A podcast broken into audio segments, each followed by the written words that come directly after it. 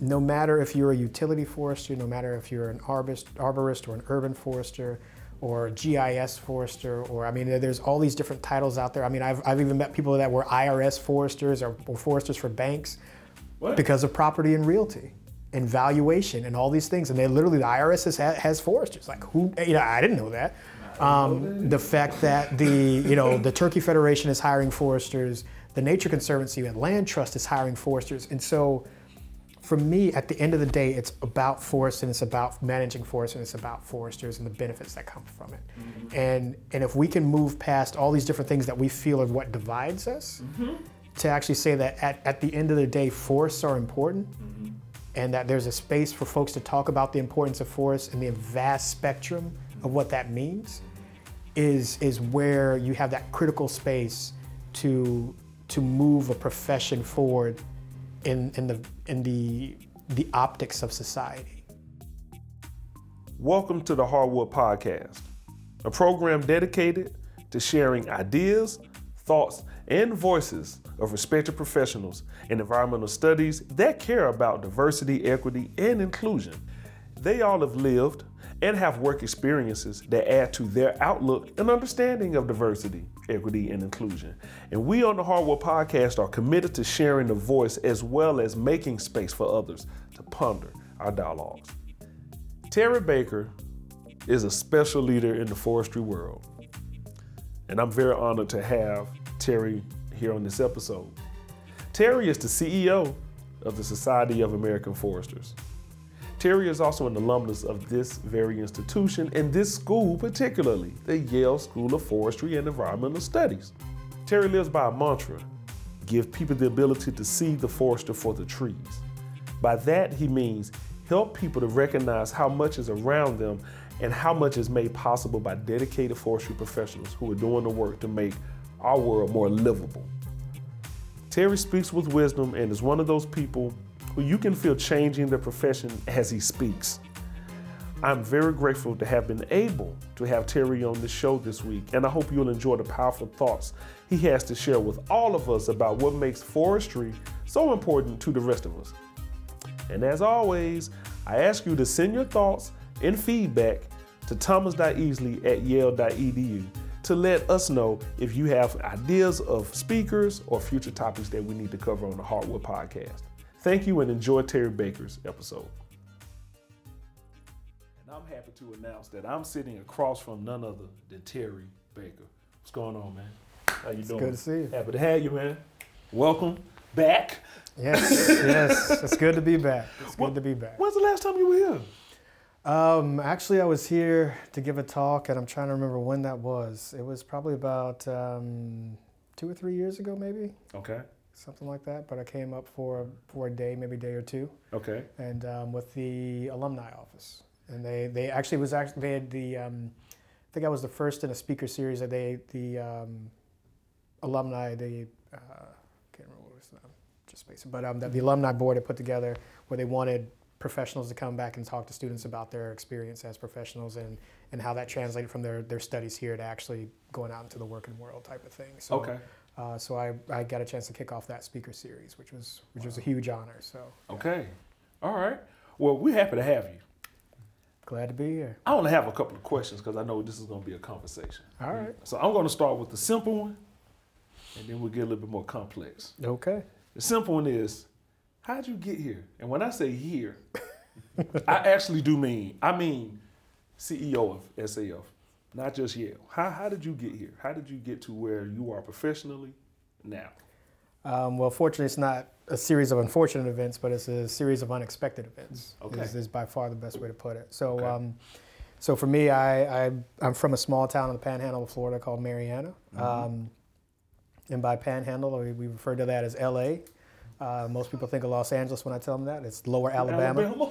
Um, and so you just got to realize uh, it's a it's an interesting place geographically. It's very much so the, the deep south, and that's that's that's home.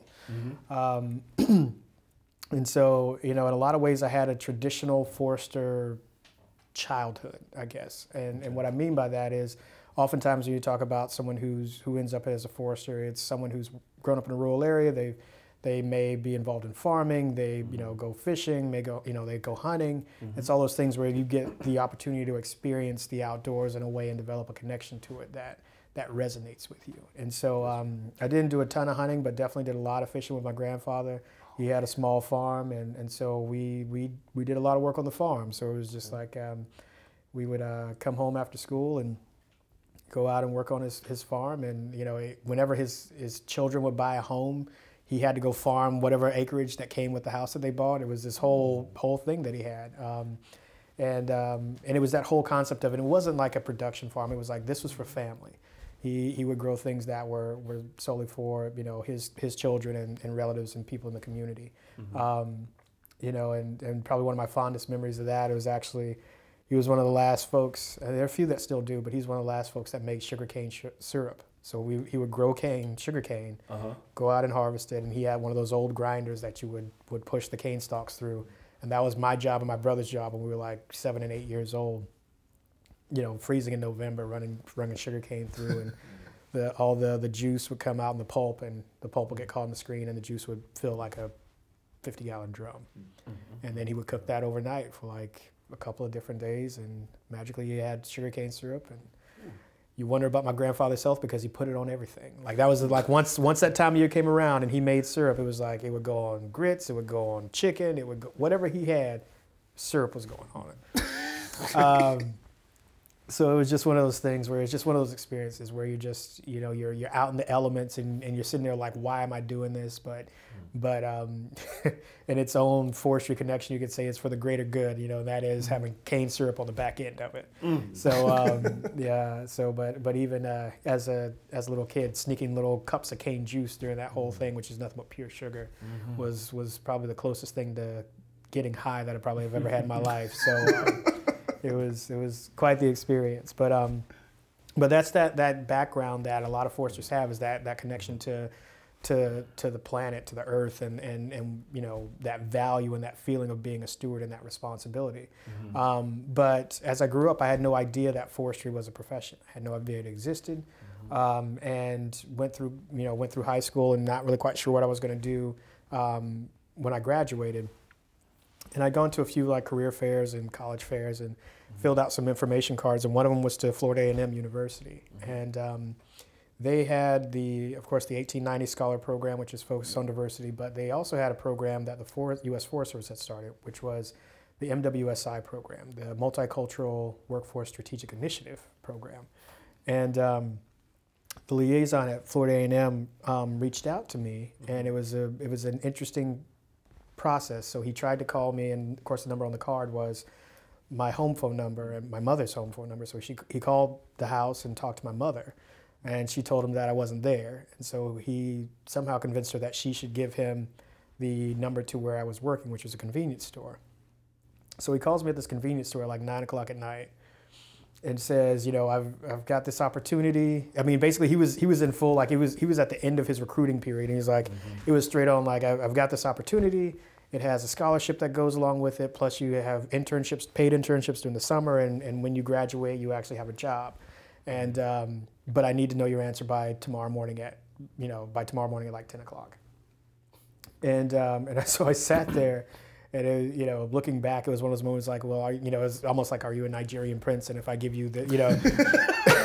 ten thousand dollars, I'll get two million to deposit it back in my you know account. You know, right. it, was, it was just such a surreal you know, conversation being 18 years old and having that conversation at like eight, nine, well, nine o'clock at night. Yeah.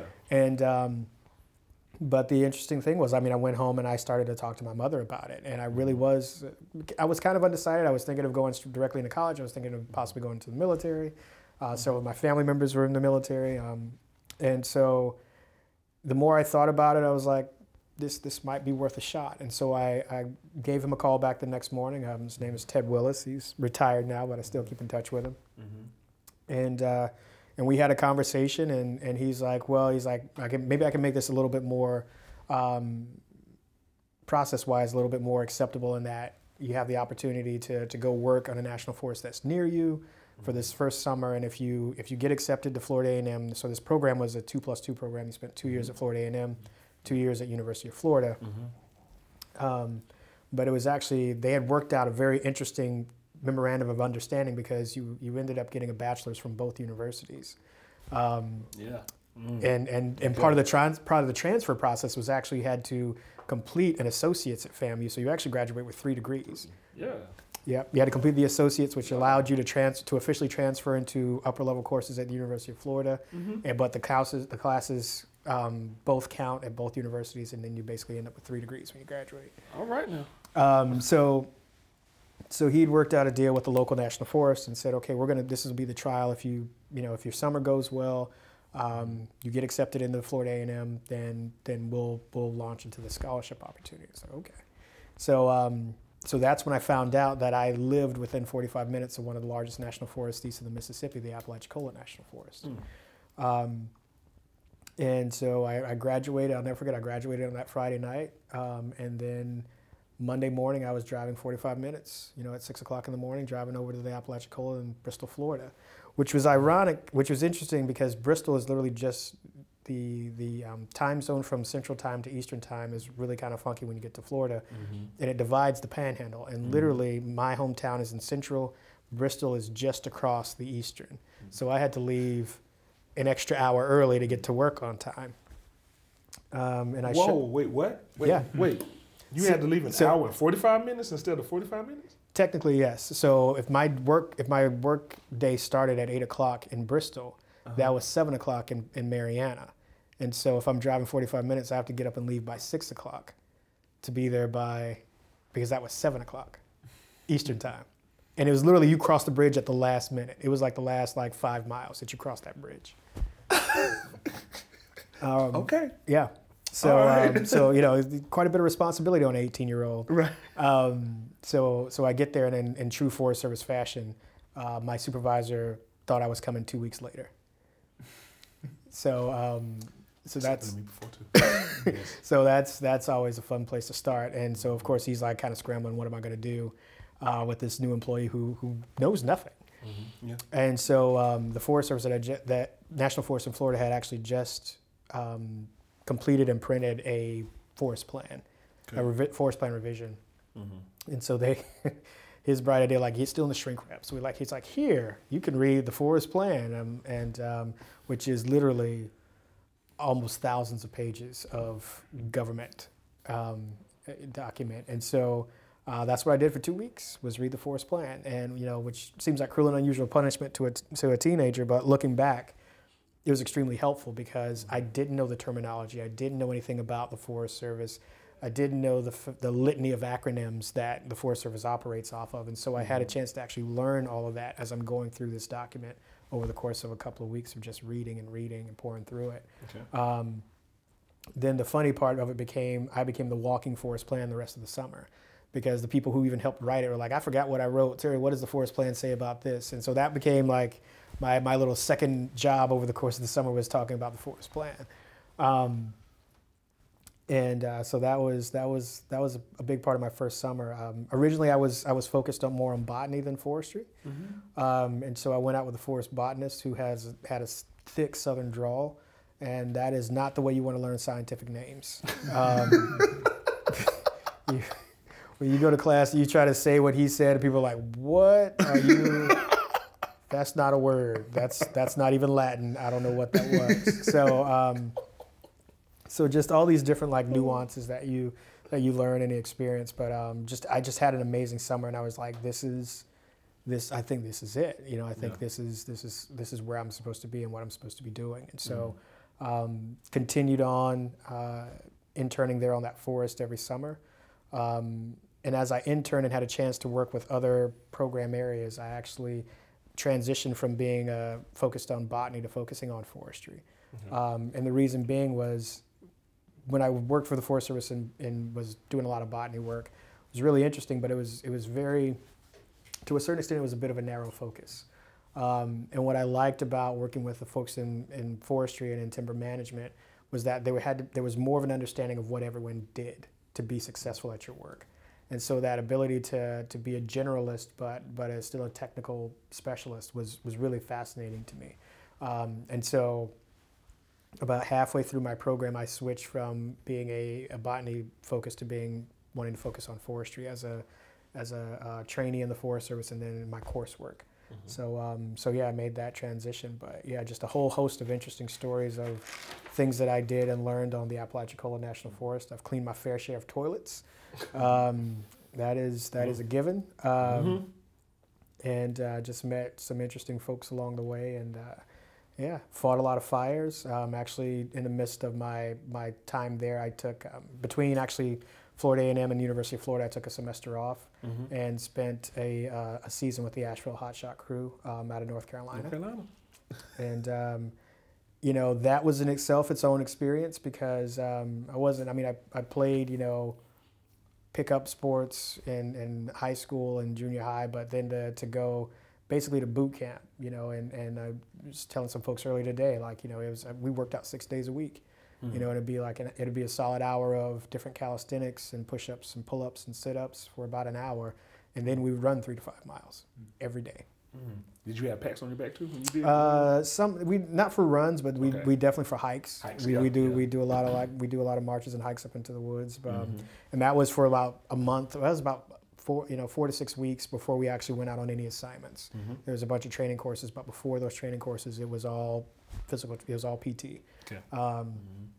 So that was that was the first and also the last time I ever ran 11, well, almost 12 miles in my life. Okay. Um, first and last. First and last. Um, but but a great experience even at a really young age. I mean, I think I was about 20 years old, and most everyone else was at least 25 plus. Mm-hmm. Um, mm-hmm. so it was it was interesting being the being the kid on the crew.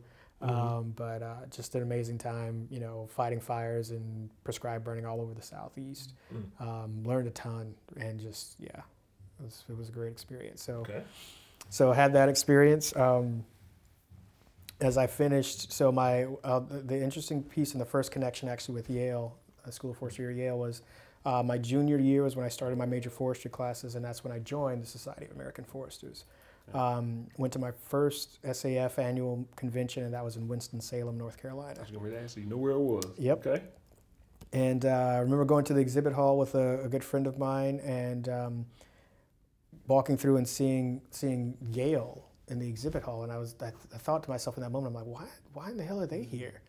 Um, and I just didn't know. Like I was really, I just started my forestry courses, and so um, that's when I met the director of admissions, uh, Emily okay. McDermott, and um, and you know we just we ended up literally talking the rest of the afternoon, um, had a great conversation, and um, and so after I left, uh, she actually reached back out to me and said, "Would you like to come up for an open house?"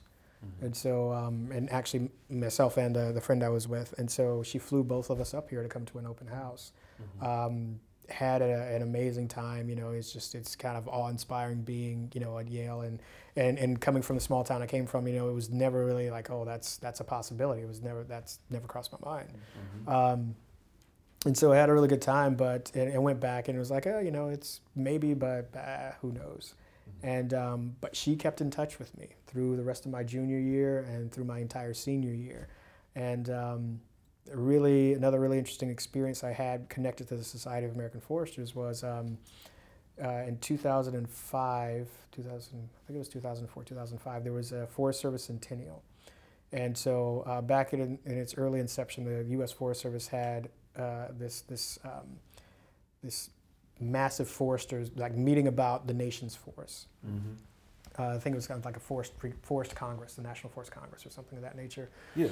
And so it was this big meeting to have all these different entities that were going to be that are impacted by the national forest. So academia, businesses, research, industry, all these folks would come in, politicians, and there's this whole discussion about the use and the importance of national forests and, and how do you chart where you go. And mm-hmm. so um, they were recreating that meeting for the Forest Service Centennial.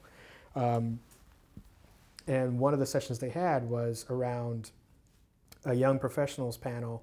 Um, but they were limiting, they, they really tried to limit actual Forest Service employee participation. And so it was really partners recommending folks to sit mm-hmm. on these different panels. And so um, some folks at SAF reached out to me and asked if I'd be willing to sit on this young professionals panel which was extremely humbling. Mm-hmm. Um, and so I, I, agreed to it, and um, it was it was quite the experience, and um, you know there with there were representatives from I think it was Earthjustice, uh, Girl Scouts Club of America. Wow. They're just different organizations had sent representatives to be on this panel of, of young leaders that would talk about their experiences and where they see, you know, that, that the next hundred years was kind of the, the theme of the event.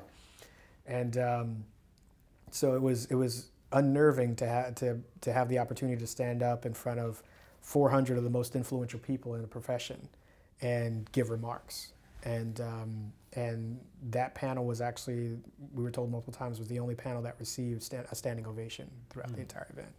Um, so, and of course, there were representatives from FES there, and uh, so it was it was interesting because when I called Emily, we had developed a good friendship and told her about this event. Her response was, "You need to apply to go to grad school right now."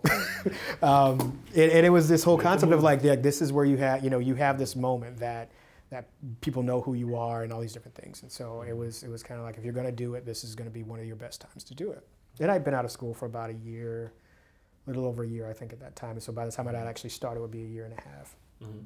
And so I, I did, and I was accepted. And so fall of it was must have been like 2004. So fall of 2005, um, here I am at FES, and um, quite the definitely quite the change. Um, by far, one of the more interesting realities being from a relatively small town in Florida, and, and even having gone to the University of Florida.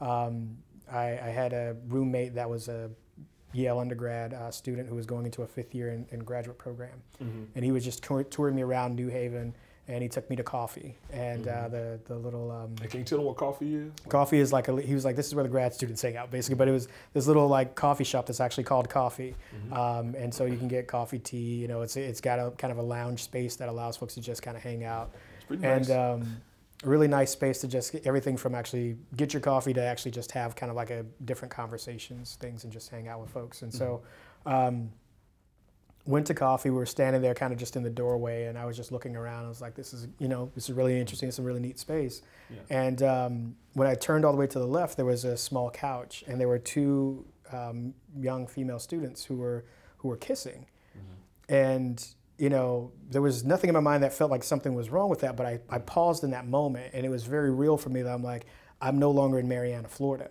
Like i'm no mm. longer in jackson county. Like this is this is I, my world is so different now than what it has been for these first you know 20 some odd years of it that all of a sudden i'm in this place where where where this type of relationship is is is accepted and understood and respected. Mm-hmm. And and that hasn't hadn't been my experience from where i'd grown up Yes.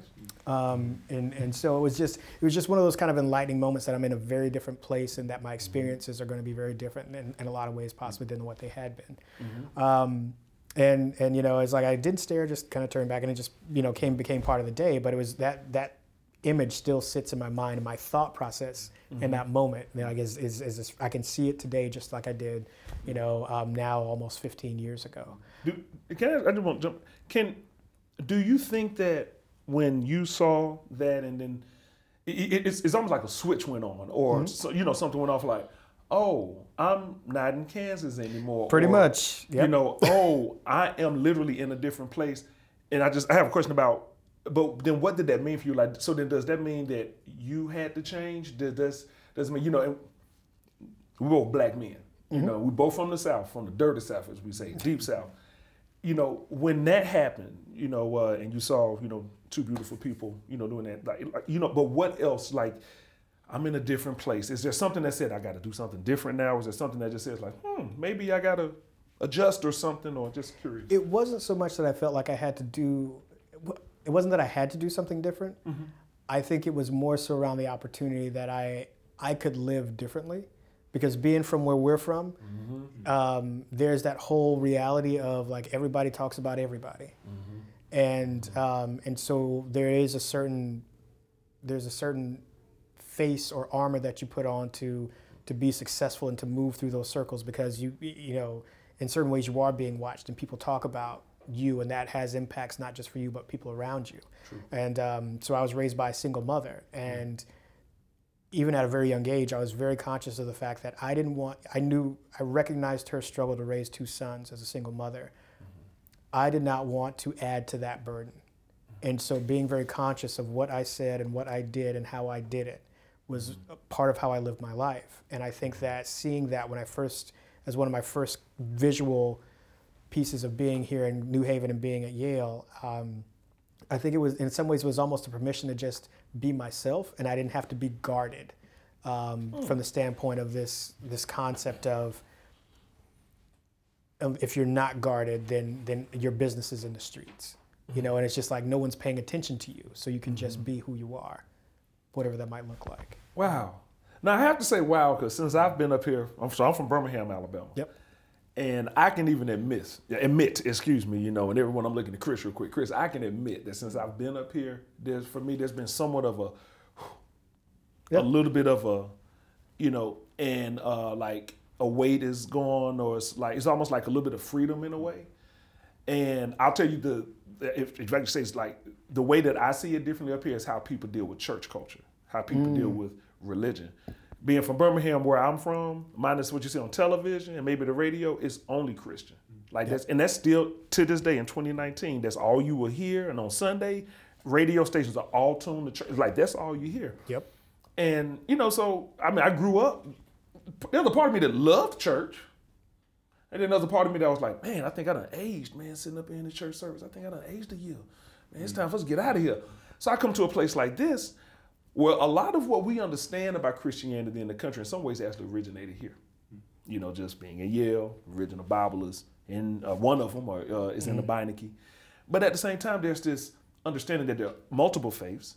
There's this understanding that um, uh, which these faiths have always been here, right? At least since our existence, and this understanding that you can believe and practice how you believe. You know, people may have their opinions. You know, we still see that, but I see more multi faith happening here. You know, than I mm. did. You know, where, where, where I grew up. So when I came up here, the pressure for me to feel like I have to go to church, and I'm a and I'm a former pastor too, was like it didn't feel the same anymore. It was like, oh, there are people up here who kind of get. I'll say it like this: who get the human aspect of faith, the human aspect of what religion actually is. Like they know that religion isn't perfect because it was it's human made, you know. Mm-hmm. So you know, so we can have these discussions, and I notice that not everybody, even people who are devout, you know, uh, and, and I'm speaking in general, so it's not true, right, hundred percent. But like they don't hang on the religion as much as they hang on the relationships with people, regardless of this. I just I just wanted to say that to Okay. say it, I, I appreciate how you shared that because in another sense for me it- with the faith, that's the thing that I noticed when I was like, I could say to people when they say, "Hey, what church?" You, this is when it happened for me. Hey, so what church do you go to? I said, I don't. And they went, And that was okay. and it was okay. And they were like, oh, okay. Do, do you want to go to one? I said, I'll come visit, sure. Oh, okay. No pressure to attend. nothing. It was just like, oh, okay. And so now I, I kind of freely go because there's no pressure. And I feel in some ways I get more out of it anyway when I'm there. So I just wanted to say that and say thank you for sharing that. Sure. Okay, so now my next question. With you being the CEO of SAF, CEO, everyone, uh, that's a big position, you know. And you're obviously humble. And I'm saying obviously just the way that you talked, even about how what you saw, there was nothing wrong. It's just like, oh, let me know I can be, I can be this, I can be me. Okay, cool. Since you've been the CEO, and this is gonna get personal, you know. Um, what you can share, have there been challenges, you know, to um, actualize progress? Um, you know, and, and I'm not going to make it about the organization. I'm going to make it about the discipline. Mm-hmm. I'm going to do it that way. Have you, you know, seen challenges within the discipline of um, forestry? There's there's long-standing challenges within the discipline of forestry. I, I think mm-hmm. that you know, and there's, and I'll speak to, to one in particular that I know has, has been a long-standing discussion in particular about mm-hmm. SAF, and and by far that's the the, inter- the the question of you know as well as SAF a, a big umbrella or a little umbrella under- organization, and the mentality around that is is the you know you, you go from you go look at the name Society of American Foresters, where it was started was foundationally by professional foresters. Um, and as it's evolved over time, different iterations of, of the Society of American Foresters has always had these different aspects of forest management associated with it. You've had, you know, interest by wildlife biologists, interest by recreationists, soil scientists, hydrologists, Yep. um, and there's always been this this this conversation of okay, well, well, are they members? Are they full members? Can they do things? Can they not? Yeah. And um, and so it's that whole evolution of an organization and, and what its purpose and place is. And, um, and that continues to be very real today. There, there, I've had people who've talked to me and said, you know, well, you know, we should change the name. And you know, there's all the, also folks who are just like, if you change the name, you know, I'm, I'm, I'm done, I'm out. You know, and so, and so I, I see one of my bigger challenges being, you know, what that, what the future of the organization looks like from the standpoint of what the professional, um, who, who's a who's a member, who's a professional member, what that looks like, mm-hmm. and how it builds off of that core. Um, foundation around um, you know of the greatest good. You know that's that's still that's that's there for SAF just like it is for the U.S. Forest Service, just like it is for FES. Mm-hmm. And so you know, but that's going to change and that's going to look different over time. You know, a professional forester was was very easily defined 100 years ago, 120 years ago, yes. almost. Yeah, and now it's not the same. You know, mm-hmm. as a profession, we're highly fragmented um, and very specific and as far as different technical expertise areas. And one of the things that was really kind of fascinating to me was coming into this role. And it wasn't that it was again, it wasn't that it was a problem, but it was fascinating to find out like there's you know there's a society or a professional association for um, utility utility corridor foresters, and it's just like the, that group of people has a critical mass that they can start their own professional association. And, it, and it's not to downplay who they are, yeah. but when you think about managing vegetation around power lines, like just the, the, the, thought that there's enough folks who do that, that they've created their own space. Whoa. And and if that's a reality, then then again, where how does SAF fit into that that overarching picture of being this entity that provides the space for everyone who manages vegetation, manages forested landscapes, be they urban, be they very rural, because now there's all these different segmented associations that that dive deep into those areas. How do you provide that overarching space for, for interaction across them because the other challenge becomes with with such a broad profession you can definitely get into oh well you know the the private industry folks don't like what's happening on federal land so they're pointing fingers and vice versa right. and and all of a sudden you've you've you've started to to to fragment your community and I think that is one of the biggest things that we have to that I have to work towards in this job and as an organization mm-hmm.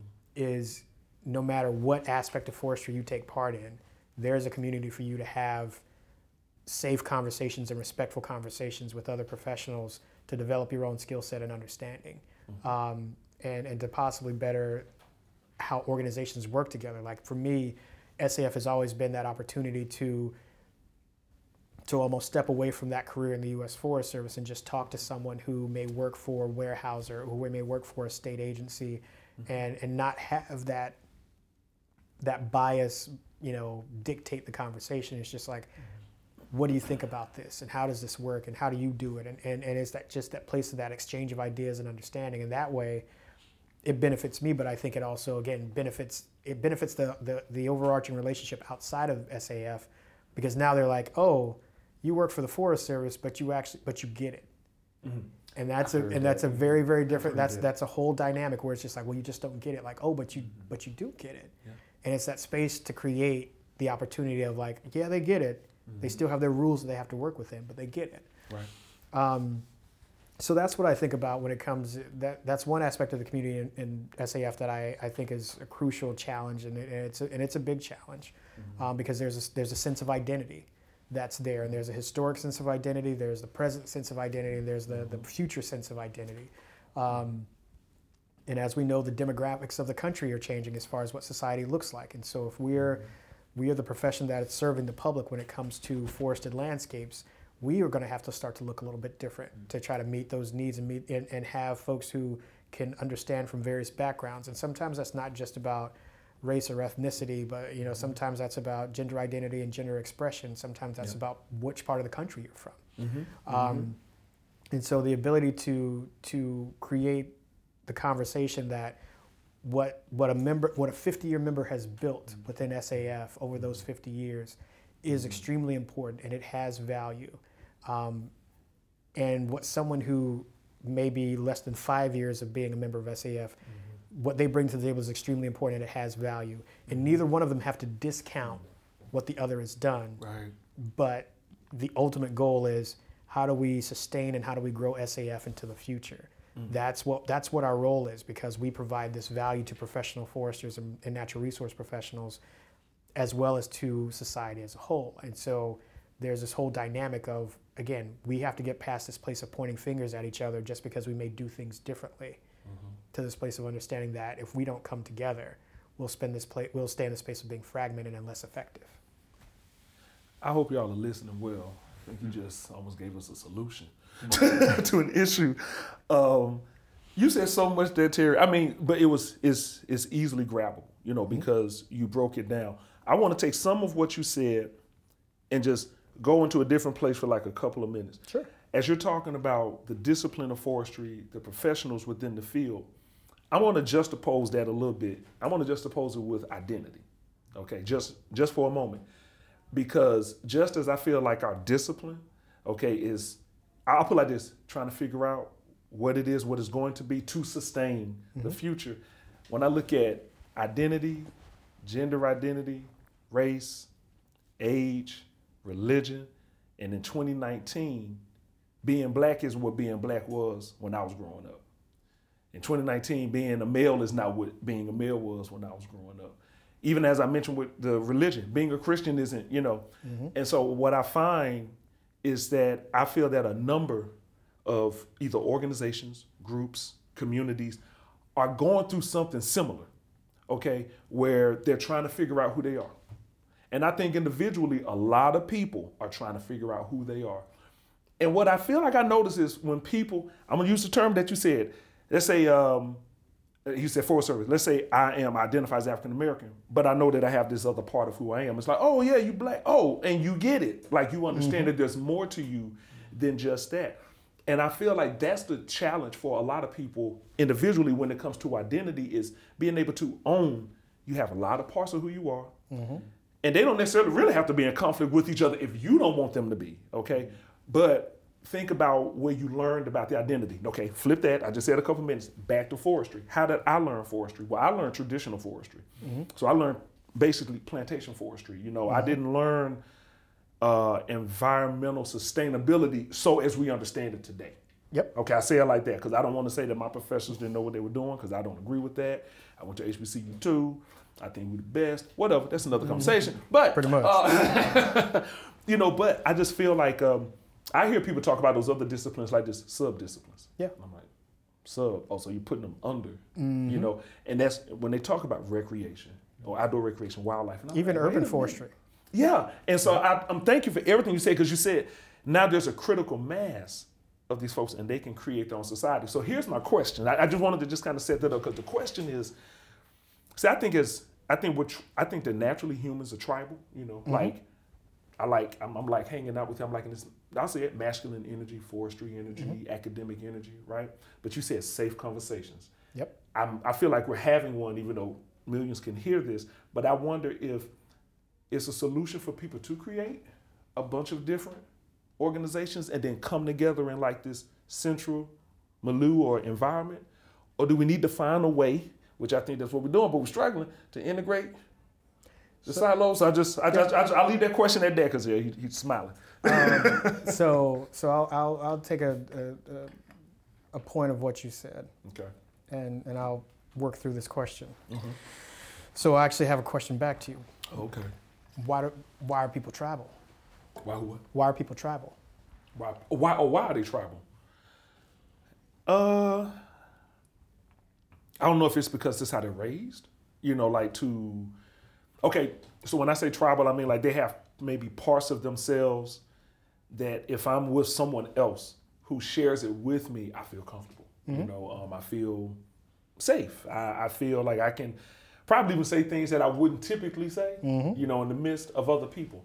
So then I think that when, and this is my opinion, I think that when that gets challenged, I think that's when people become tribal. I really do. I think that when it's like, oh, you can't do this, can't do this anymore, now I got to turn to the identity. Mm-hmm. And so then it becomes everything that what I guess you're saying that I can't do. And mm-hmm. I think that's when people really become tribal. Uh, and so I think that until people are just comfortable, I think as long as people feel comfortable, safe, good, I'm going to say in some ways empowered, mm-hmm. they can just be among a lot of folks. But I think it's when they get challenged in something that's really critical to who they are, and it's like, oh wait, no, I'm not gonna do that because I'm black. No, I'm not going to do that because I'm a male. No, I'm not going to do that because I'm from the South or something, you know. So, so I, I completely agree with you, but I'll, I'll take it to a, what I believe is a bit more of a base level, Okay. and that is the reason those same reasons that you were saying that people are travel is the same reason that social media is is successful, and it's mm. simply being it's easier to work with it's easier to connect to people mm-hmm. that are similar. So mm. Mm-hmm. that can be similar thought processes. They're going to be there can be similar experiences. It can be a similar, you know, gender identity, gender expression, mm-hmm. all these different things that we talk about that that are that in essence are how we start to put ourselves in those silos Yeah. creates that tribal mentality of okay how do you come together around those things and so mm-hmm. that that's like and, and just like you mentioned the biggest challenge becomes what we see i think as as a cultural change that's that's more pronounced now with social media and mm-hmm. that is when someone says something you don't agree with and it goes to the place of it's not a disagreement. I don't like you as a person now. I don't i, I all of a sudden i can throw away our entire relationship our entire history to each other you know connected to each other mm-hmm. because of this one thing that i've found out that we don't agree to mm-hmm. and that's because I've found 50,000 people that think the same way that I do. Mm. And so this, it's mm. so it's so the, the the the base concept of being tribal is it's easy. Mm, mm-hmm. It's mm-hmm. like you said, it's safe, Yeah. and the reason it's safe is because it's easy. Mm-hmm. The, the the the concept that you're not going to have a whole lot of disagreement. The concept that like, you know, I can sit here with you, and it was the same when I was a student here. There was a, there was a handful of us that were from you know Alabama. I was from Florida. A guy from Mississippi, and you know we would sit around the table, and it was it was actually really fascinating to watch, where you may have two students who were from Peru, and they would sit there and they would they would talk um, in um, and I can't even think of the, the you know it wasn't Spanish. It was um, it come to me, but Or uh, a different language. yeah, in a Okay. different language, and people would kind of joke around like they didn't understand what they were saying. And then like there's these five students from the southeast Mm-hmm. that would start like joking and laughing and, and, and talking like we normally talk and talking, you know, and You and, and sit there and like you know you, you start talking about like Harlem Nights as, Mm. as a group of African American students Oh. in a space where people are like, what are you talking about? You know, and it's just like, no, that's a stereotype that all black people have seen like certain movies. It's like, Mm-hmm. yes, it is, but it's also probably like 90% true because that was the only thing you could see where someone looked like you on a movie screen That's right. and that there was no recognition of that. But it was that whole concept of that's easy. Uh huh. Mm-hmm. That's the easy part. Yeah. That's that's easier than saying I'm African American, Mm-hmm. but I like Japanese. I like anime. Mm-hmm. You know, that's Yeah. Mm-hmm. not as easy a connection. Right. Right. Um, But but it's this whole concept of like how do we how do we integrate across the silos? And so bringing it back to forestry and forest management is, you know, we're already in this interim place of spinning off these different, um, very very you know niche type organizations that are focused on everything from like big landowners to smaller landowners to, to utility foresters to uh, arborists to all these different all these different niche organizations that serve a very important purpose. But it is it does call the question how how is how is that how does that become integrated? How does it become a broader conversation? How do you have the opportunity like i said to have a safe space? And i think that when i look at it i come at it from the standpoint of this. Um, no matter if you're a utility forester no matter if you're an arborist, arborist or an urban forester or gis forester or i mean there's all these different titles out there i mean i've, I've even met people that were irs foresters or, or foresters for banks What? because of property and realty and valuation and all these things. And they literally, the IRS has, has foresters. Like who, you know, I didn't know that. Um, know that the fact that the, you know, the Turkey Federation is hiring foresters, the Nature Conservancy and Land Trust is hiring foresters. And so for me, at the end of the day, it's about forest and it's about managing forest and it's about foresters and the benefits that come from it. Mm-hmm. And, and if we can move past all these different things that we feel are what divides us, mm-hmm. to actually say that at, at the end of the day, forests are important mm-hmm. and that there's a space for folks to talk about the importance of forests and the vast spectrum of what that means is, is where you have that critical space to, to move a profession forward in, in, the, in the, the optics of society. Because right now, we're the unknown profession and we've been the unknown profession for a long time. And for the most part, again, speaking as far as a stereotype, most foresters are introverts, so they like being the unknown profession.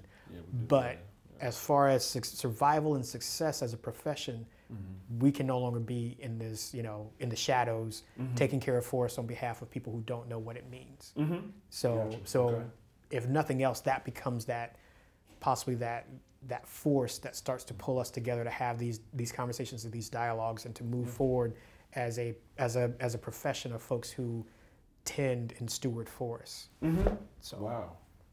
Okay. Well, uh, well, look here. Okay, listen to Ms. Baker. We, we, we got to get ready to wrap it up because this is getting good and it's getting dark early anyway. We're in that time. I want to, uh, I, I think, kind of just close out in a, in a way of, I realized that when you asked me that question of tribal, right? I realized there's a reason why I didn't go to the base answer. I didn't go to the foundation answer because for me, it's not easy for me to be tribal. Uh, going back to that statement of you're this, but you get it. Okay, I, I've lived the life of getting it. Yep. Most of my life, I haven't been able to just to be, oh yeah, you black, and then I get everything black. No, I- I'm always the one who is the outlier. There's some about me where I don't, you know, fit in 100%. Forestry, it's like, yeah, you're a forester, but you like genetics and education. So when I'm even in that space, it's like, oh, you Where know, you? I have this different as a hip hop artist. Like you're a hip hop artist, but you don't curse. and you have to talk about forest and you be man, what's you know, you like so I don't fit in. And so I think that I think that's why even the job that I'm in now, I think that's why I've in a lot of ways I tell people and people are telling me that I'm the job because to me that's what humans are struggling with. Just like forces need to get past that. I wish humans would get to a point where we put humanity at the top instead of just the things that make my group feel good or make my community feel good or make my you know what I'm saying? Mm-hmm. And so I I, I take what you're saying about the discipline. I actually think that that's something. It's going to be different, human agency, but that's something that we need to do. Yep. That if we saw like a forest with humans, and we saw that as me and you, Chris, are like each other. So I'll try to just make sure I'm reaching across and make sure it's easier for him. I think it'll be a lot differently than when he's doing it back to me. Now it's like, how we going to do each other, helping each other. And I think that if we could get to that place, it'll be a different planet and it'll be different relation. So you're the important one here. I wanted to know what what other final thoughts do you have? But that that was my final thought. I'm let Mr. Baker have this one. I'm done. I had too many deacons last name Baker growing up in church. I respect the Baker name. you know, final final thoughts are always uh, kind of an interesting thing. How do you wrap something up? What is what is that that pivotal piece? And um, and so I, I'll say I have two final thoughts, and the first one will, will definitely lean itself towards the, the the concept of working across those boundaries and those silos, and and not focusing on our differences to make ourselves make us special, but it's focusing on the things we have in common. Um, and that, that comes back to this the, an African proverb that someone told me years ago, and that was, you know, if you want to go far, well, if you want to go fast, go alone. If you want to go far, go together. Plain and simple, you know. And it's you can achieve a whole bunch of stuff by yourself. Uh, and, and just in knowing that it's, it's it takes time, it takes effort, it takes energy um, to to show up and engage people in a real way. And and where you may not see in an instant a commonality, it doesn't mean that one doesn't exist. Um, and and if there there are things that that you don't have in common, that doesn't mean that you completely extinguish a relationship over. You know, you can simply just disagree. That's fine. Yeah. Um, so I think that that's that's a that's a core piece for me. And then I think the second one, you know, related to the role that I'm in right now, is actually probably about a month ago. I was I was did a very very short podcast interview. It was a one question interview, and actually ended up being two questions for me. Okay. But it was it was by um, two African American gentlemen um, in in Maryland. Okay. And as they kind of couched it, they were like, "This is an urban podcast." Okay. And um, and I was on a leadership panel, so they were they were asking these leaders how they define leadership. Okay. And, uh, and just a simple one question. So I walk up to the to the table similar to this, Mm-hmm. and they had me sign a little like release so they could you know my name and all that kind of stuff. And they were like you know write your name and, and write your name of your organization. So I gave it to them, and uh, the gentleman looked back at me and he kind of looked at the paper. He looked at me again. And he said, "So um, I have I have this feeling that you don't work for Subaru. So tell me what a Forester does." and Yes, it got and it. and Got it. and in that moment, you know, that moment resonated with me in Mm. in, a, in various ways. One, I laughed, but two, when I told him just just a one minute snippet, I was like, "Look outside that window. That space is a space that there's likely a forester who helps manage that space Mm. And write a management plan and make sure that that space meets your needs from the standpoint of either clean water, clean air, or the opportunity to just walk through a park-like setting on campus. Mm. That's what a forester does. Everything from the city to being out in a rural area to, to growing trees almost in the form of, of, of a crop so that you have wood to build a house. That's what a forester does. And so if there's anything that resembles success for me in this job and how I move forward, I think about that particular statement and I think about my ability to help SAF be the entity that helps people see the foresters for the trees. Mm. Because I've, I've been in conversations where they're like, oh, well, different you know, major companies are talking about building mass timber buildings for their campuses. And no one, and, there, and, and there's a good chance that there's not a single forester around that table. Like, where's the wood coming from? How is that forest being managed? We have all these conversations about local sourcing and wanting to understand, you know, what the I want to know. You know, there. I think it was I met someone from uh, BASF, and they're mm-hmm. talking about they've developed this E3 cotton, where you can literally find out through your blue jeans about the family that farm that family farm that the cotton comes from for your jeans. Oh. And exactly. And so the, in this in this era of wanting to know about you know um, supply chains and, and, and processes and how things come and where it comes from and what that looks like and developing more of a connection to farms or rural places or, or things of that nature. Mm-hmm. We're in this place of like, people use all these wood products, but they have no idea about the people that help make that possible. Mm. And so that's where I recently kind of came up with this statement in my head, you know, the ability to see foresters for the trees. Mm. And, and I think that if I can if I can move that needle even a little bit in this role, that'll be success. I'm gonna quote Mr. Baker again. The ability to see the forest for the trees. Foresters. Foresters for the trees. For the trees. Oh, correct my quote. The ability to see the forest foresters for the trees. Yep. I think Marianna is proud. Huh? I think FAMU, I hope, is proud, because I know I am. I think Florida is proud. And I know Yale is. I mean, shoot, they, we brought we, we we asked you to come back to us, and this is more than once. And so um, Brother Baker, yeah, on this podcast. We, we chill. I want to say thank you for uh, for your presence. Thank you for uh, sharing your brilliance, because that's exactly what it is. And even being in the fight, you know, uh, it doesn't always feel like a fight, you know, but I'm just saying, you know, but in the struggle, in the uphill struggle of helping people to see foresters for the trees. Because I know that uh, I still want people to see me in that light as well. So I thank you. Chris, you got anything? Nothing on my end. All right. Okay. Well, uh, everyone, we want to thank you for listening to Heartwood. Again, it's Thomas Rashard Easley, Chris Perkins, and we're sitting here with the outstanding CEO of Society of American Foresters, Mr. Terry Baker. We thank you again, sir, for coming. Thank you. Thanks for having me. Y'all tune in for the next one. We'll be back in touch with you. Thank you.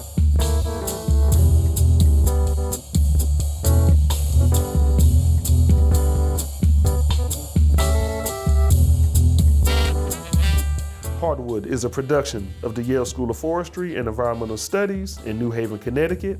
Our producer, engineer, and editor is Chris Perkins, a joint degree student between both the Yale School of Forestry and Environmental Studies as well as the Yale School of Management, where he is getting a Master's of Environmental Management and a Master's in Business Administration. I am Thomas Richard Easley. We'll see you next time. Thank you.